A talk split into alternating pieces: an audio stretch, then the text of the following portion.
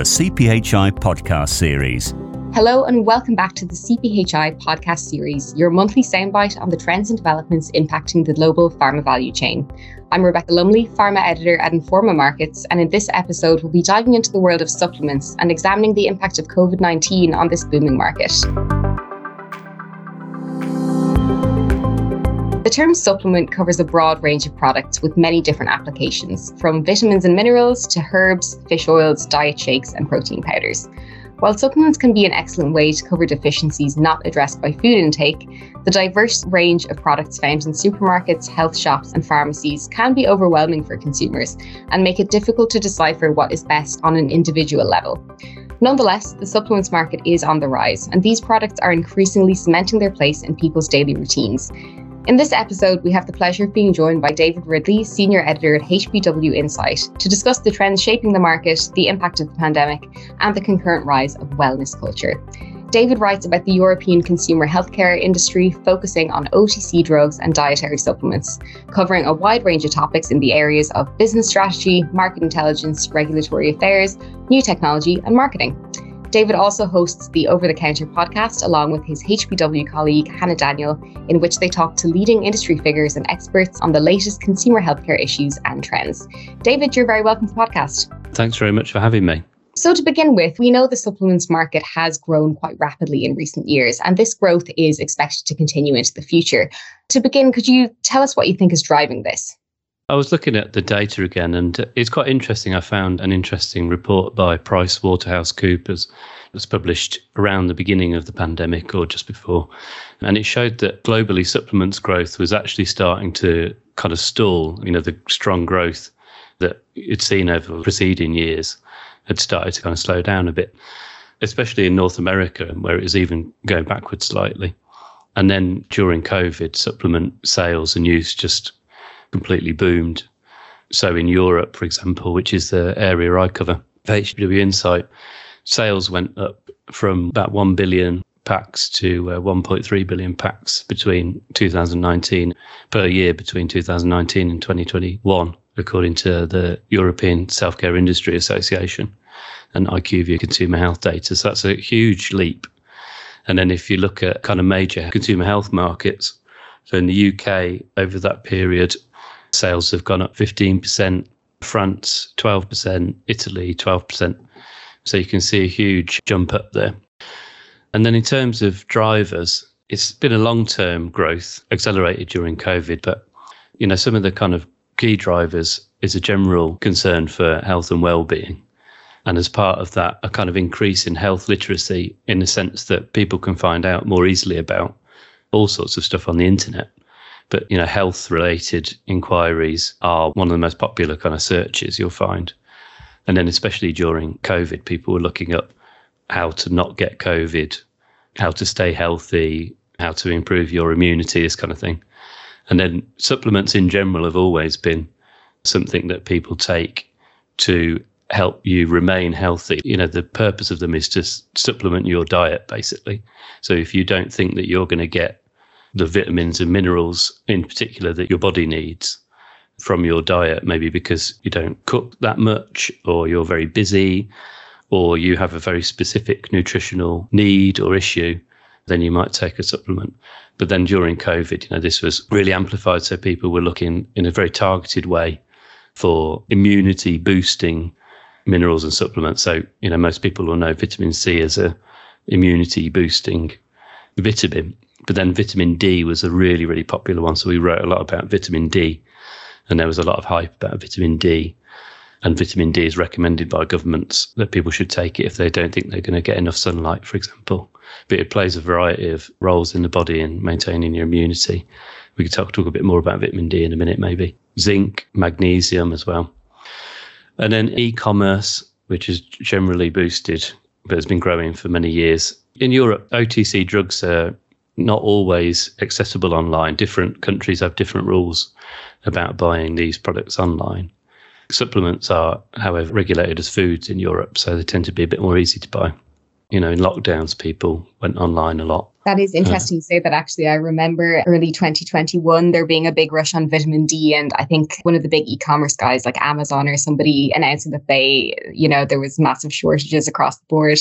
Yeah, a lot of supply chain problems, but uh, particularly ingredients. Yeah, there was so much demand. I mean, the boom for vitamin D was really huge. So I'm not surprised that shops ran out and yeah, online. And then just also public health budgets. That this is a general kind of trend in self care. So in the consumer health market, you know, the main argument for consumer health and particularly over the counter medicines is, you know, that they relieve a lot of pressure on public health budgets, which are already squeezed. Various other trends doing that. But if you can encourage consumers to invest in their own healthcare and they don't need to go to the um, doctors or the hospital, that really helps. And then, of course, during COVID, health hospitals, primary care in general was under huge pressure.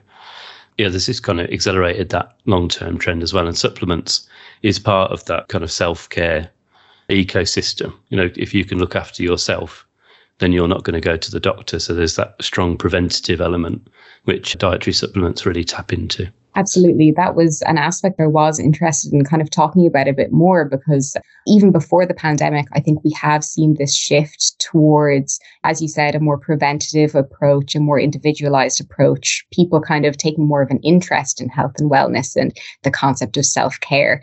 What you've seen, has this had an impact on the types of products that consumers are choosing to spend their money on? The immunity products, like I've said, I mean, that was a really obvious one over the last couple of years vitamin D, I've mentioned, but then also omega 3 is another one. Uh, people, I mean, I've got my multivitamin and my omega 3 tablet, which I take every day, but that's because I don't eat a lot of fish and I live in the middle of the UK, nowhere near a sea.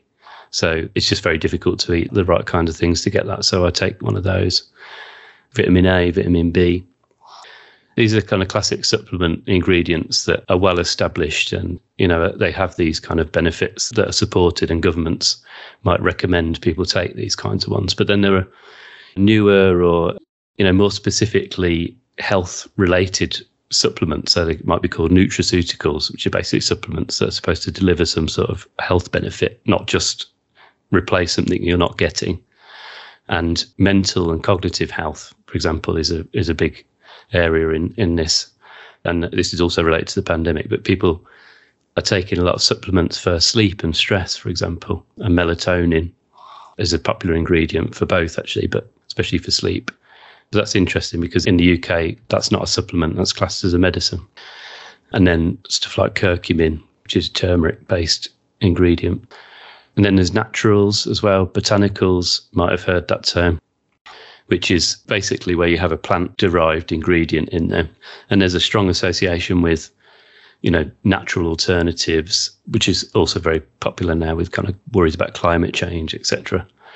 And you've got some kind of classic ingredients like ginkgo, echinacea. Echinacea is is widely believed to be a, a natural cold remedy. So people take echinacea. A lot of people in Europe drink herbal teas. That's another way to kind of supplement, not in tablet form. But you know, this is a problematic area. Maybe something we want to talk about a bit more. But botanicals, because they go beyond you know what classically a supplement is meant to be, they tend to push up against regulations around health claims. So you know, health claims are really kind of linked to medicines, and then when supplements start making health claims, it becomes quite difficult to get them approved. And in Europe, all of these health claims for botanical ingredients were reviewed by uh, the food regulator EFSA which found that the evidence was lacking. So that, that these have been put on hold while the European Commission decides what to do about the situation. So there's a very unclear environment for business, but also you know for consumers around around these ingredients, even though they're extremely popular. So that's quite interesting. Yeah, that is a great point. That is just anecdotally something I've noticed myself, perhaps kind of an increased skepticism around supplements, which is obviously such a broad term, but mm specifically because of yeah the uncertainty around some of the health claims from the more natural products. It's a difficult contradiction because on the one hand you know it's desirable to have clarity on what these ingredients do and consumers really want to know if they buy this product is it going to work but at the same time the level of evidence required you know a lot of these are what they call traditional herbal ingredients so they are approved on the basis, well, traditional medicines are approved on the basis that they've been used safely for, I think it's 25 years, 30 years in Europe. And then there is then also a review of the kind of evidence for particular claims, but it's maybe not the same kind of evidence that you would expect for a, an over the counter drug, which used to be a prescription drug. And then, you know, EFSA is expecting extremely strong evidence for these claims in food, because these are classed as food. So it's a really difficult situation at the moment, and no one really knows what's going to happen. Everyone's waiting for the European Commission to move forward on it. Are you struggling to cut through the noise? The pharmaceutical industry can be a crowded market. Partner with CPHI Online, the largest pharma marketplace and community worldwide. Get direct access to 280,000 pharma buyers and gather qualified leads all year round to help build your pipeline and grow your revenue. With CPHI Online, you'll be able to stand out from the competition and reach a large global pharma audience. To learn more about promoting your company using only one platform, go to cphionline.com. Right. And another product that I I suppose I've heard has been having some regulatory difficulties as well is CBD. Could you maybe explain a little bit about what's happening in that space? So cannabidiol, which is a derivative of cannabis, it's very confusing. I mean, there's a kind of low THC version of the plant which is used as hemp, um, and you know you can buy hemp products, all sorts of hemp products, in a variety of different forms, perfectly fine. But CBD is extracted from low THC cannabis and then sold as a supplement in oil or, you know, in lots of different forms now, like CBD drinks, for example, CBD chocolate, all sorts of stuff. And it's a massive market. It's absolutely just gone mad over the last couple of years since a couple of regulatory changes, uh, for example, in the US and the EU. But the problem with CBD is that these tweaks to the regulation around um, low THC cannabis has allowed these markets to appear, but there wasn't really a regulatory framework in place. So both in the US and the EU and the UK, the UK now, you know, not in the European Union, have tried to retrospectively regulate this market. And it really is complicated for all the reasons we've kind of mentioned already about, you know, the idea of, of a supplement that has a health benefit and anecdotally, there are these benefits from CBD around sleep and pain. Of course, there are also medicinal CBD products now uh, approved, for example, for epilepsy. It's a bit of a mess, basically, to cut a long story short. And, you know, there's been some progress. For example, in the UK, they've got this list where all of these CBD products are on this list while the regulator goes through them and appro- approves them or doesn't approve them as a novel food. So the general framework is a novel food, which is a, a food that ingredient that hasn't been used or hasn't been on the market since recently. And yeah, so they're moving forward, but it's taking a long time and there's just been a lot of controversy. It hasn't really helped increase confidence in these products because consumers are completely confused and the industry is quite confused as well as to what's going on. And it's a similar situation in Europe. So, you know, it's moving, but I think maybe by the time by the time that it's all sorted, consumers might have moved on. There's some evidence to say that CBD's maybe started to slow down the kind of growth in popularity. So it's a very interesting area. It gives us lots to write about in HBW Insight. Interesting, yeah, that it could be potentially a bit of a flash in the pan because of because of the difficulties you mentioned. And another area that I was quite curious about and um, that I've seen a lot about um, myself over the last couple of years is is gut health and an increased interest in the gut microbiome.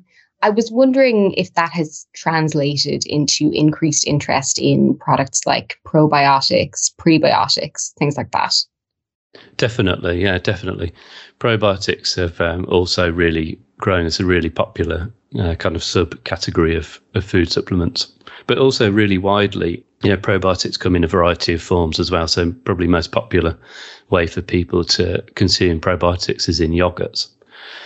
And so in Europe, sales of probiotics, in like general probiotics, has, has grown, you know, by about 9 10% uh, over the last couple of years, or last since 2018, should I say. And probiotic supplements account for about a quarter of that. It's interesting because geographically the picture looks a little bit different in this sub-market of supplements and consumer health. So Italy's the largest market in Europe. It's actually the third largest market for probiotics in the world now, according to the uh, International Probiotics Association. And that's to do with they have a little bit more of an open approach to probiotics. You can't use the term probiotics in the European Union to refer to these products because the definition of a probiotic itself contains a health claim. So it's the World Health Organization definition, for example, is that it's a live microorganism which, when administered in adequate amounts, confers a health benefit on the host. So going back to the discussion about botanicals, this is already building a health claim into it, which needs to be backed up by very strong evidence, which is not necessarily there for probiotics yet. Although, you know, I'm not an expert in this area, I'm just learning about it now. But there does seem to be a lot of evidence. It's much more, there's quite a wide and seems to be quite strong evidence base for probiotics. So, you know, there is a health claim for um, gut health, going back to your point about gut health for probiotics. So that's gut health is a, is probably the most established area where probiotics is seen to have a benefit, and that's you know where it's been used more most popularly. But then also, p- people are increasingly aware about the gut-brain axis. You know, the relationship between your mm. microbiome and your mental health, which is a very interesting area. So, what direction do you see supplements market heading over the next couple of years? Do you have any kind of predictions for what will be the trends of the future, where consumer interest uh, may lie? Yeah, so it's always difficult to make predictions, isn't it?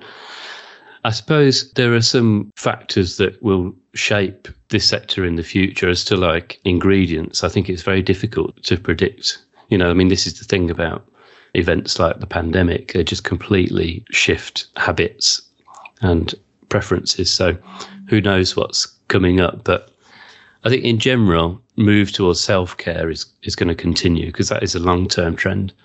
And uh, I think we see in the consumer healthcare industry a much more proactive approach from companies and also industry associations in promoting self care.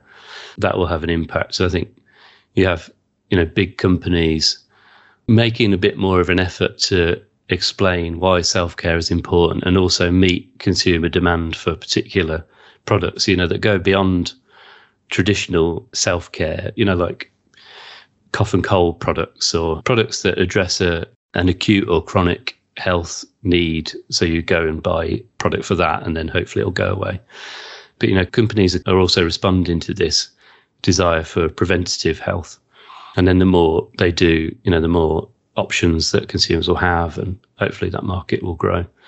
You also have a trend towards consumer health companies kind of spinning out and, and becoming independent from their prescription and pharmaceutical parent companies. So I think that will also accelerate that, become more risk taking. So you talk about this idea of a self care movement a lot in the in the industry at the moment. And then I said before about health budgets being under strain you know, during the pandemic, there's still, you know, that massive expenditure on public health is, you know, still needs to be recovered in some way. So governments will be prioritizing other forms of more acute health. And so self care in general is a good way for governments to save money, as you know, shown in previous studies. And most recently, there's a global self care federation report that's quantified this a little bit. So self care currently saves about 120 billion a year globally for healthcare systems. And if governments and regulators and industry were more proactive in promoting self care, this could go up to 180 billion a year. So there's a strong case for, for that public health as well. There are some problems as well. There are things holding back this growth. You know, some of the issues I've raised, like borderlines between medicines and supplements, health claims, you know, how to innovate in this area without getting into trouble with advertising regulations or regulators. Difficult. And then linked to that, you know, public trust. Um, if you can't say what, you know, product is for, it's very difficult uh, for consumers to really know much about them as well. You know, that provides a, a good function, being able to say, you know, what it does um, builds trust with consumers. So, you know, you said before that there's a little bit of wariness, I think, on the part of consumers now about what they're buying. So it can be a double edged sword. And then, of course, inflation, you know, not as much money to spend on, on things that may not be as urgent. So, will, you know, I think it's an open question at the moment. Will people keep buying food supplements um, if they haven't got as much money? I don't think we can know the answer to that yet. So, you know, trends are by definition things that kind of come and go. So, you know, is supplement use a trend or is it part of everyday life now? I think it's very difficult to say. Yeah, that's a great question. And I think we're kind of approaching this subject at an interesting point in time. We're at a certain point in the pandemic. We, you know, it's not over, but we've come a long way since since early 2020. Um, and now, yeah, with with um, with inflation, the cost of living crisis, as you mentioned, it will be really interesting to see kind of which direction this market goes in. Yeah, I think it's something to come back to. Definitely. Well, David, that is all we have time for today, but thank you so much for joining us and thank you for listening to this episode. For more news, features, and expert content on all things impacting pharmaceutical supply chains, manufacturing, drug development, packaging, and drug delivery, please head to cphionline.com. Thank you for listening to the CPHI podcast series. For pharmaceutical news, webinars, events, and more, visit cphionline.com.